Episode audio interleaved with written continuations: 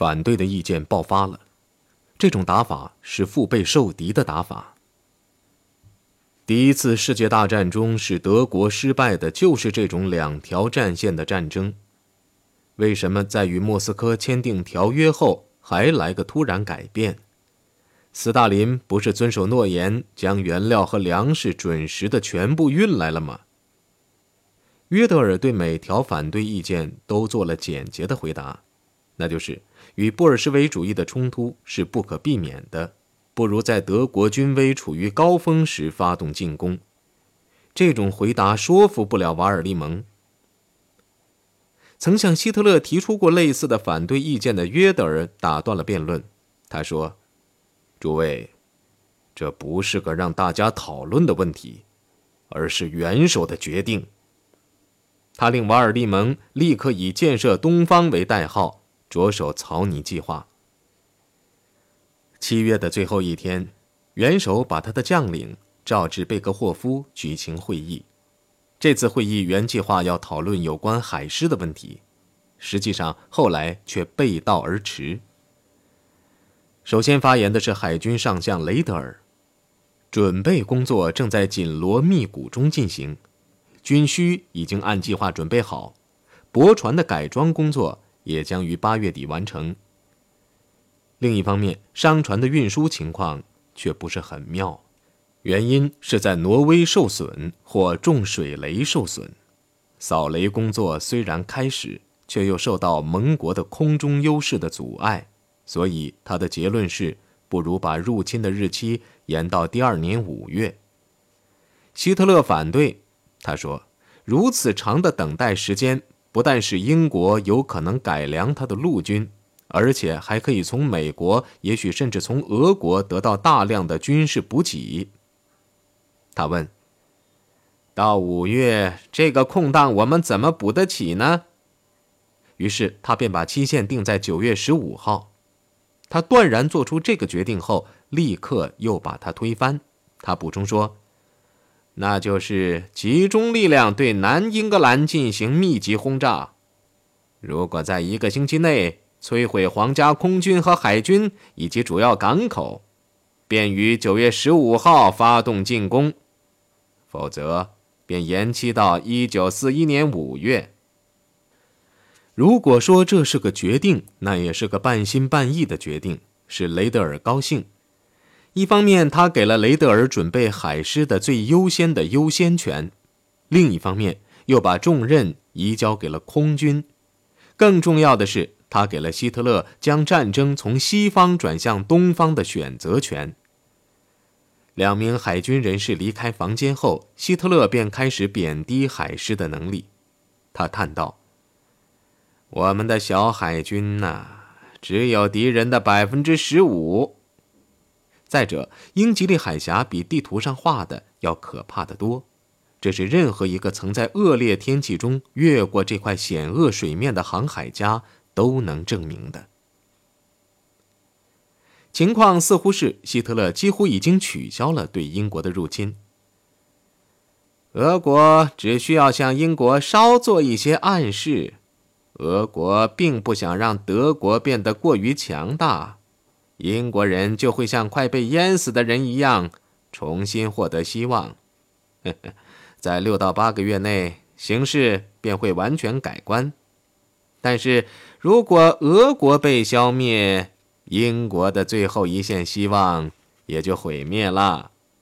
到那个时候，德国变成了欧洲和巴尔干半岛的主人。这一次，希特勒的沉思成了坚定不移的结论。他言简意赅地说：“决定从这些考虑出发，俄国必须被消灭。”一九四一年春，前几次会议上出现的犹豫不决已经一去不复返了。他再次成了旧时的元首，一个掌握命运的人。将俄国消灭，越快越好。一击便将这个国家打个稀巴烂。只有这样，这次战役才有意义。只征服土地是不够的。这次进攻一定要一气呵成，中间不能停顿。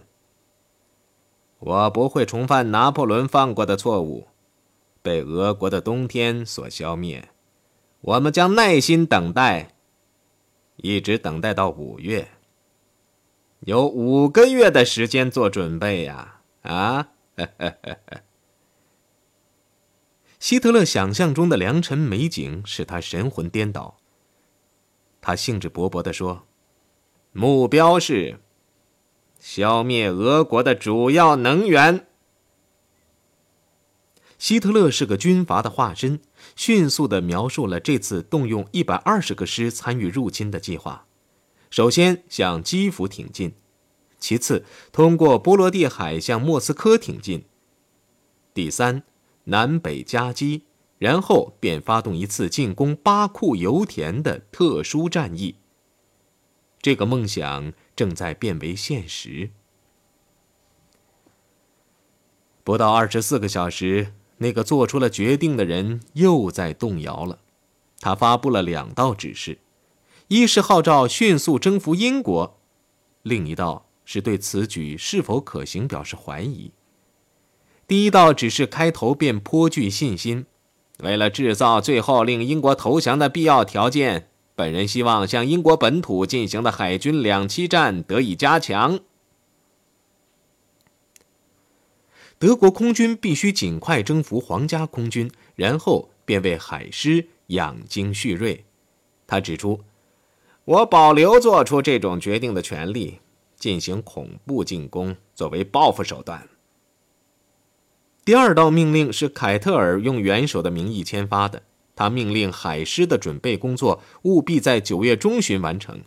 他接着说：“在八月五号开始的空袭英国后十四天，元首将决定是否今年入侵英国。他的决定如何，很大程度上取决于空袭的结果。”凯特尔虽然把命令发了下去，但他仍然觉察到了元首的矛盾心情。表面上看来，元首好像非常热心，全力投身准备工作。为此，他曾要求对准备工作随时做出改进，以加速战争的进程。但是，我却有这样的印象，那就是一旦真正要实施这个计划的时候，他又怀疑起来，举棋不定了。他十分清楚要冒什么样的、何等的巨大的风险。也明白，肩上的责任有多重。凯特尔也感到，最重要的是，元首不愿意失去用外交的办法解决与英国的战争的最后机会。这一点，我相信，他是求之不得的。凯特尔从来没有想到过，这不过是摇摆的表演而已。希特勒把对海狮所做的准备作为幌子。而真正攻击的却是俄国。希特勒也想不到，八月一号的两道命令的主要内容已被超级机密破译。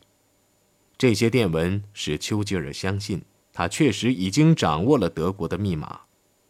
过了不久，超级机密又送来了戈林的指示，把八月十三号定为老鹰战役，也就是对英国进行全面空袭的开始。这便是丘吉尔完全相信了。空袭如期开始，但由于气候条件越来越恶劣，参加这次空袭的只有第三空军大队。空袭的次数高达五百余次，但由于英国的雷达极灵，再加上超级机密截获并破译敌方电波的及时警告，英国的损失比较轻微，德国的损失却惨重。德国空军。折机四十五架，皇家空军只损机十三架。第二天的战果也使戈林同样失望。十五号，德国空军三个大队全部出动。这一次，超级机密准确地得悉了戈林将使用什么力量和袭击何地。由于这个情报，皇家空军能将有限的歼击机组集中起来，派往准确的地点和高度。有效地将德国机群分割，使德国的每个机群都遭到最顽强的抵抗。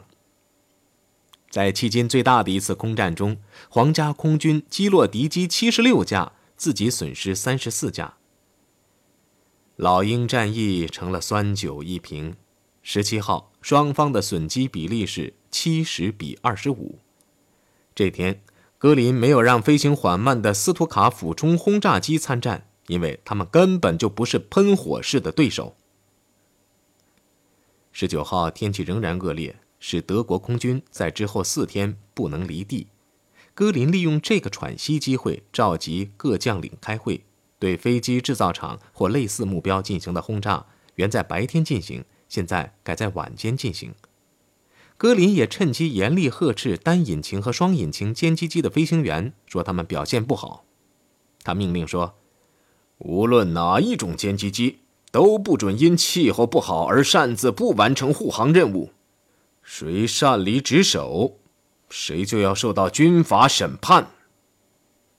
八月二十三号，天气放晴，当晚德机飞过海峡，大规模进行空袭。一队轰炸机迷了航，将原计划要投放在伦敦城外的飞机制造厂和油库的炸弹，却投进了城里，八名市民被炸死。英国空军认为这是德国空军故意干的。便于第二天晚轰炸柏林作为报复。损失虽小，柏林人却大惊失色。夏伊勒在他的日记中写道：“他们料不到会被炸到。战争开始时，戈林曾向他们保证柏林是不会挨炸的，他们相信了他，所以他们今天的觉醒便更大。你只要看看他们的脸色，便可以看出来。”三天后的夜晚。英机再次前来空袭，炸死市民七人，炸伤二十九人。希特勒大怒，因为德机轰炸伦敦原是航向错误所致，但他仍不让德机轰炸英国首都。柏林又两度被空袭，希特勒被惹火了。九月四号下午，他在体育馆临时发表演说，扬言要进行报复。一听到要超过丘吉尔。听众中的妇女、社会工作者和护士们便同声欢呼。如果英机投放两千、三千、四千公斤的炸弹，那么我们一夜中便投十五万公斤，或二十三万公斤，或四十万公斤。大厅内顿时人声鼎沸，他只好停顿。他们如果宣布增加对我们的城市的进攻，我们便把他们的城市夷为平地。我们一定要阻止这些空中强盗的所作所为，让上帝保佑，我们两国总有一国被打得粉碎，但这绝不会是国家社会主义的德国。听众的回答是疯狂的喊声：“不会，不会。”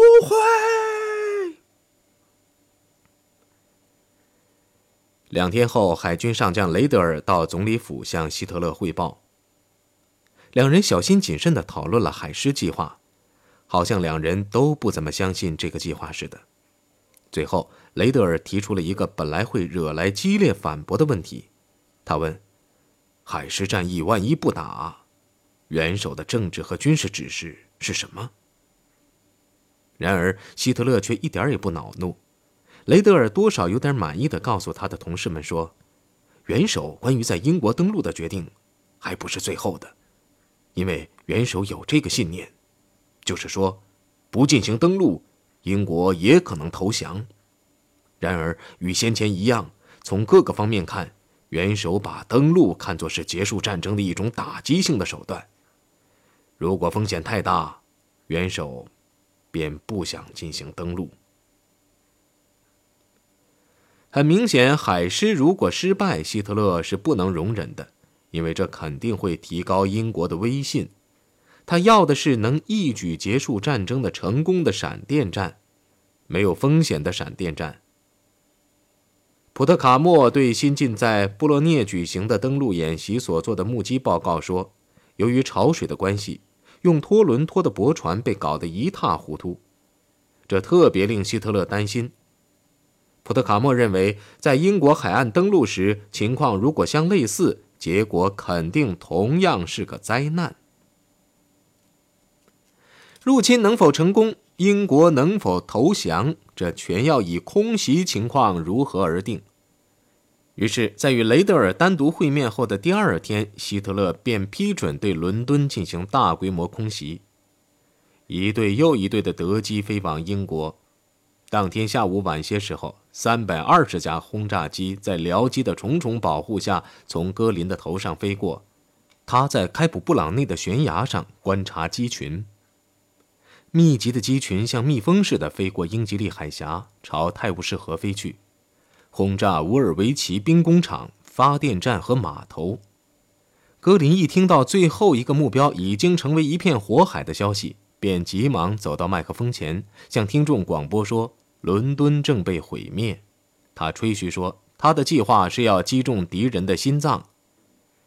这次毁灭性的进攻一直延续到拂晓，并于第二天晚恢复。在恐怖的两天内，八百四十二名伦敦人被炸死。希特勒利用将他们的城市夷为平地的威胁，趁热打铁，批准进行另一次大规模空袭，九月十五号举行。这将是最后一次大规模空袭，其目的不仅在于惩罚伦敦，而且要消灭皇家空军。超级机密又一次向丘吉尔提出了警告。于是，在空袭前四天，他发表了广播演说，向全国提出了警告。毫无疑问，希特勒先生是在高速的消耗其战斗机群。照此下去，经过许多星期后，他的空中力量将会削弱，其主体将消耗殆尽。与此同时，他警告说，德国人正在精心策划对本岛进行全面的大规模入侵。他可能现在就入侵英格兰，入侵苏格兰，入侵爱尔兰，或同时入侵三岛。对这种危险，我们绝不能视而不见。所以，我们必须将尔后的一周左右时间看作是我国历史上的紧要关头。他与西班牙舰队已逼近海峡，而杜雷克还在踢足球，或纳尔逊还在我们中间，而拿破仑已在布洛涅的情形一样紧迫。丘吉尔的话提高了这个堡垒岛上人民的士气，使他们受到了鼓舞，觉得自己也参与了战斗。在公开场合，希特勒虽然表现出信心十足，但在九月十四号的军事会议上，他却露出了担忧的情绪。在表扬了空军在老鹰战役中收到了令敌丧胆的效果后，他承认海狮战役所必须的前提条件还没有成熟。由于气候恶劣，空军还没有取得空中霸权。不过，他仍拒绝取消入侵计划，这是因为空袭正使英国人丧胆，用不了十天或十二天，英国便会爆发群众性的歇斯底里。格林的副手抓住这点，提出轰炸平民以迫使英国屈服的计划。除了海上入侵外，似乎对一切都热情洋溢的雷德尔对此表示衷心支持。但元首却仍坚持己见，只准空军攻击主要的军事目标。最后一招才是以引起群众性恐怖为目的的轰炸。一切议论都销声匿迹了。原来明明是决定发动海狮战役的决议，现在仅成为一纸空文，只同意于九月十七号再进行议决。与此同时，不列颠战役加强了。德国的损失越来越惨重。例如，十五号那天，德军折击六十架，英国只损失二十六架，因此希特勒只好面对现实。十七号星期二，他承认空袭恐怕永远无法令英国投降。接着，他便简明扼要地宣布，由于无法取得空中优势，海狮计划延期，何时发动另行通知。延期意味着取消。从这时起，入侵英国仅是纸上谈兵。超级机密以及一小队英国飞行员，充分体现了人民团结一致的精神，令阿道夫·希特勒首次遭到军事失败。这块神圣的土地，这个地球，这个王国，这个英国，因此得救了。决定做出后，希特勒对普特卡默说：“我们以三万士兵为代价征服了法国。如果渡过英吉利海峡，一夜之间的损失就会超过这数字的许多倍。而能否登陆，还没有把握。”他的海军副官觉得他好像很高兴，因为海狮计划已被束之高阁。当天，超级机密便得悉，希特勒已批准拆除设在荷兰各机场上的装弹设备。晚上，丘吉尔便召开三军参谋长会议。文特波德姆回忆道：“当时的情况就像是在一场乏味的音乐会中间，某人突然把所有小提琴琴弦折断。”这些人的脸上出现了压抑的微笑。空军参谋长说出了所有人在私底下都希望的东西。他认为希特勒已经放弃了海狮计划，至少是在本年内。丘吉尔点燃大雪茄时满脸笑容，他还建议大家应该吸点新鲜空气。